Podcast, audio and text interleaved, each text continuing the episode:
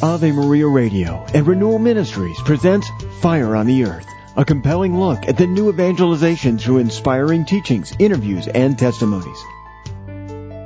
Welcome, friends. This is Peter Herbeck, your host, and today we're going to celebrate the conversion of St. Paul. We've been looking at 1 Corinthians over the last couple of weeks, touching on elements from the first couple of chapters.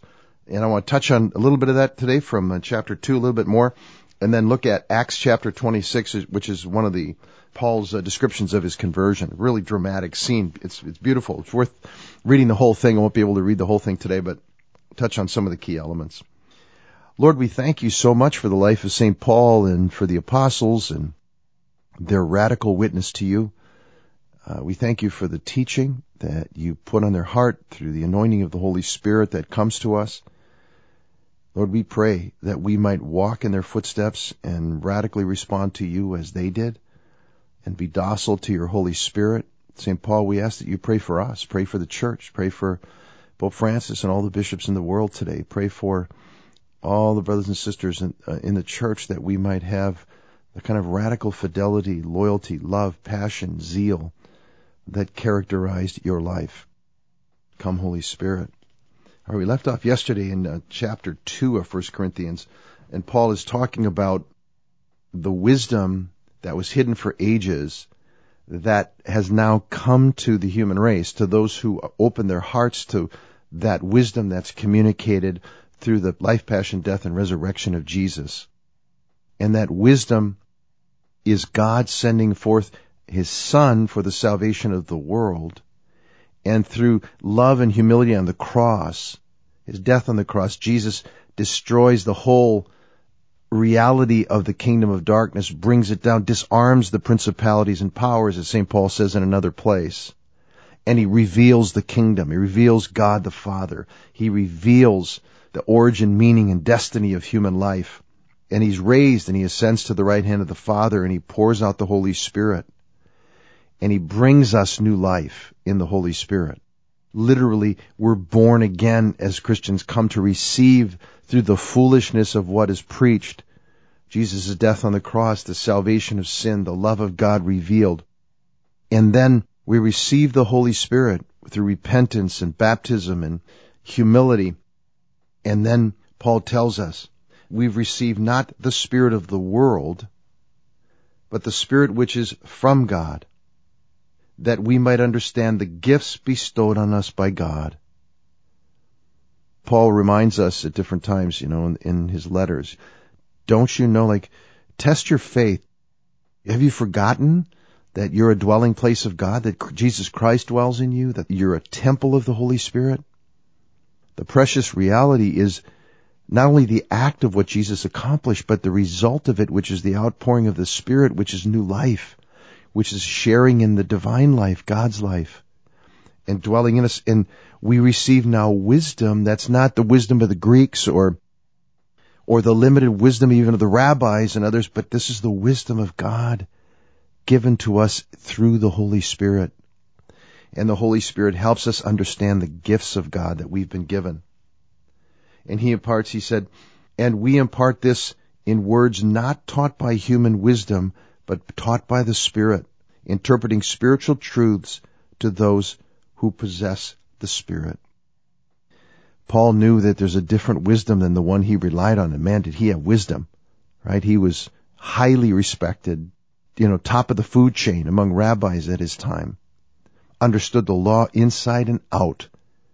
But now he was sent forth to communicate the folly of what was in the cross, communicated in the cross of Jesus Christ. And so it brought him to the point where we see in chapters 25 and 26 of the Acts of the Apostles, Paul's arrested and he comes before Festus, who then communicates with King Agrippa and Bernice and Festus wants the king to hear Paul to get some clarity on what he ought to do about Paul.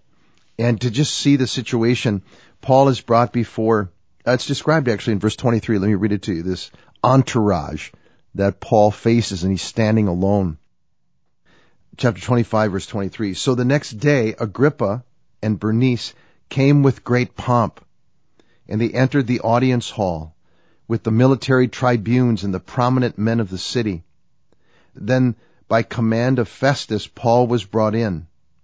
And Festus said, King Agrippa, and all who are present with us, you see this man about whom the whole Jewish people petitioned me, both at Jerusalem and here, shouting that he ought not to live any longer. I've found he's done nothing deserving death. And then beginning of chapter 26. King Agrippa says to Paul, You have my permission to speak for yourself. Then Paul stretched out his hand and made his defense. There's a lot here to this defense. Uh, it's really worth reading. Picture yourself. Here's some Lectio Divina. Great opportunity to be standing there with Paul or standing with the entourage, you know, the Agrippa, just to put yourself in that situation and then read the words and imagine the drama and ask the Holy Spirit to help you see and take out of it. But the culmination of Paul's testimony before King Agrippa he's talking about he's on the road to Damascus and he's sent there and he's literally going to arrest those who are preaching Christ. And he said, on the way, he said, I heard a voice saying to me in the Hebrew language, Saul, Saul, why do you persecute me? It hurts you to kick against the goads. This is such an amazing revelation, this line. Saul, Saul, why do you persecute me? This voice is saying, right? To persecute these people, these, you know, unfaithful Jews who are now talking about this Messiah who was crucified, false teachers in their own right. Paul's persecution, Paul's arresting of them and treatment of them is somehow persecution of God himself, of the Lord. It hurts you to kick against the goads. And I said, who are you, Lord? And the Lord said, I am Jesus whom you are persecuting. Imagine that that's an amazing revelation.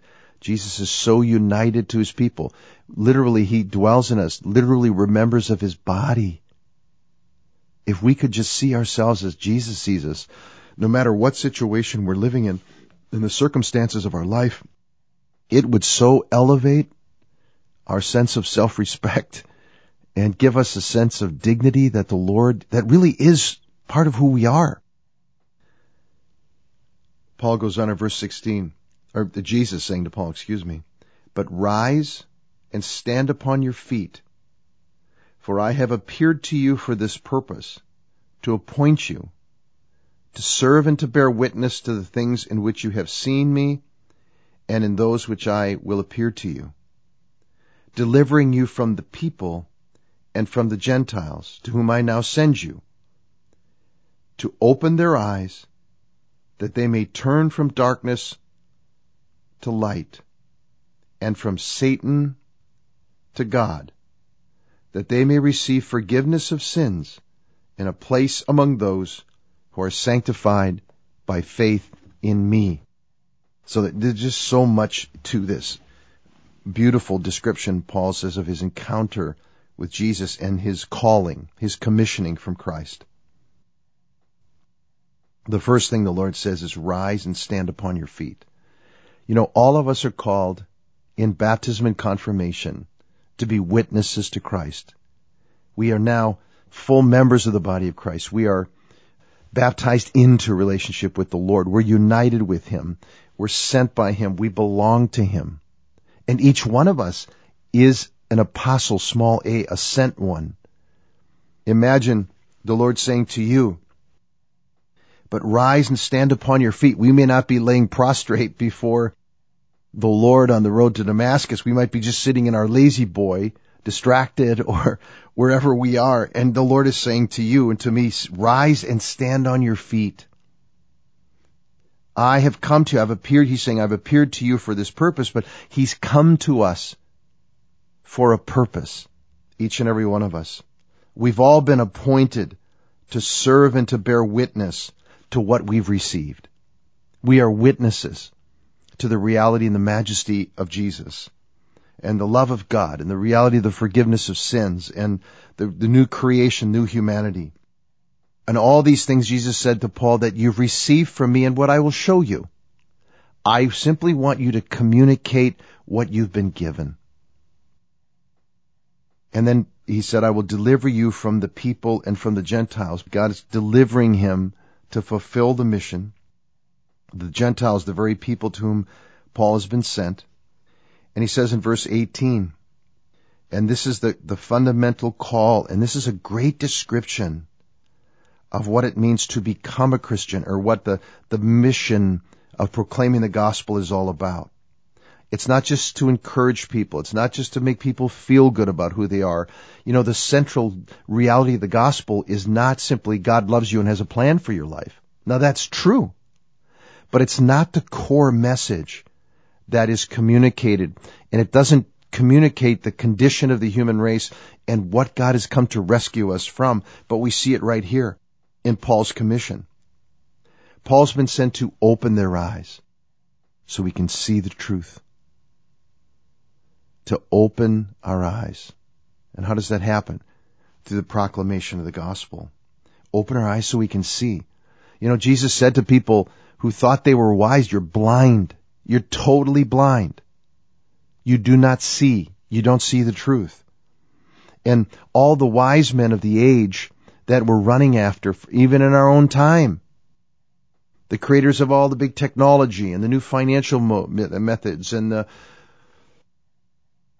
and the you know the global reset and all the big answers of what's what's happening in the future and how they're going to save the world.